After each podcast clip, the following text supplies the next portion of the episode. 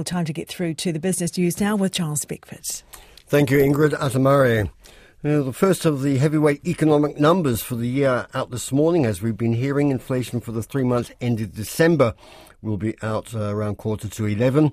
The rise in consumer prices is expected to have slowed to 0.5% for the quarter on the back of cheaper fuel, food and airfares, and that will bring down the annual rate to 4.7% from 5.6%.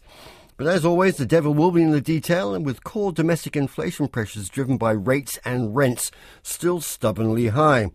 Westpac senior economist Satish Ranchod says taming those pressures won't be easily done.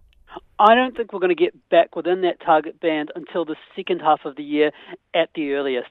Even if that occurs, we're still a long way away from that 2% midpoint target where the Reserve Bank wants to be, and that's going to mean that they're going to be mindful about how quickly they can reduce the OCR.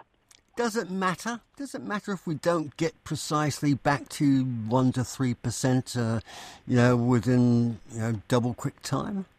The longer inflation lingers at these sorts of high levels, the tougher it's going to be for more families. We are seeing a lot of pressure on people's spending power, and we're now also seeing economic growth slowing. That means we could see unemployment rising, meaning tough times ahead for a lot of parts of our economy. That's Westpac senior economist Satish Ranchod. Well, property analysts are expecting improved housing affordability when the Reserve Bank revamps the rules for mortgage lending. The bank's going to introduce debt-to-income ratios but ease the loan-to-value ratios for retail bank lending, which it says will help reduce risks to borrowers and the financial system.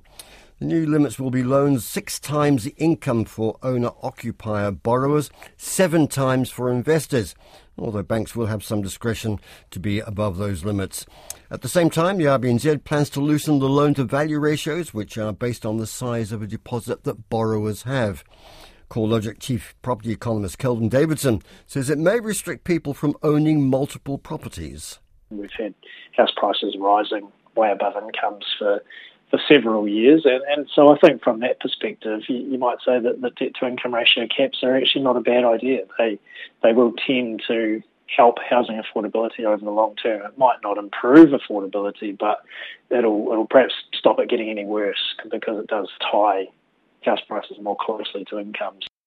Kelvin Davidson says debt-to-income caps will have limited impact on the property market while interest rates remain high, although he expects the new restrictions may help to dampen activity when rates start to fall and the market picks up.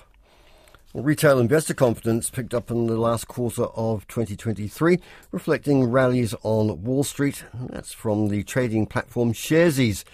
Its index, which gauges the mood of investors, points to increased confidence that the US Federal Reserve will cut interest rates sooner than later. And there's been a bit of a change in preference, with investors selling out of technology stocks such as Apple, Meta and Nvidia, but they do favour local stocks such as Air New Zealand and Auckland International Airport. Chief Executive Brooke Roberts says Sharesies investors' deposits are also outpacing their withdrawals, which indicates investors sticking to long-term investment goals. From what we're seeing in this data, that there seems to be, an increase in confidence when it comes to investing, and that there's been, compared to previous Decembers, we've seen that people are seeming to be increasing in confidence. And Brooke Roberts says there's indication growing in preference for artificial intelligence-related investments. A quick scamper through the markets. Wall Street a bit mixed. The Dow Jones average down 0.4% on some poor earnings outlooks from market heavyweights.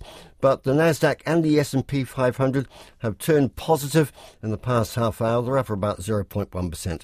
The local top 50 index gained 118 points, about 1% yesterday.